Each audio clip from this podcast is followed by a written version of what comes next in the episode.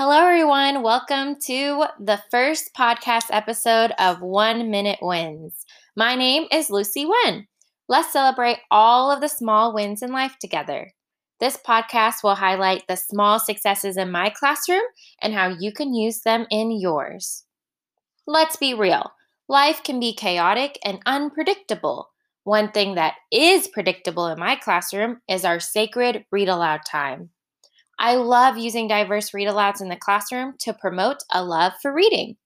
Stories have a special way of captivating our minds and our hearts, and I'm sure this will be a win in your classroom too. So take a second and look at the students in your room. Choose books that provide a window into other cultures or mirror experiences of the students in your very classroom.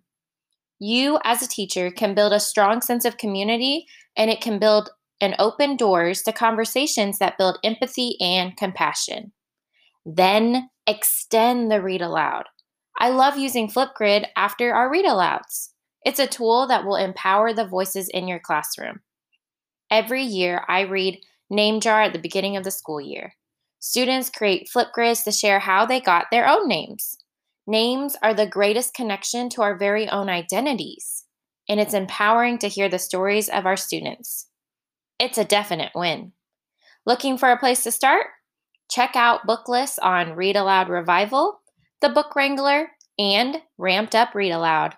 All of the links will be in the show notes. And that is my 1 minute win for today. See you next time.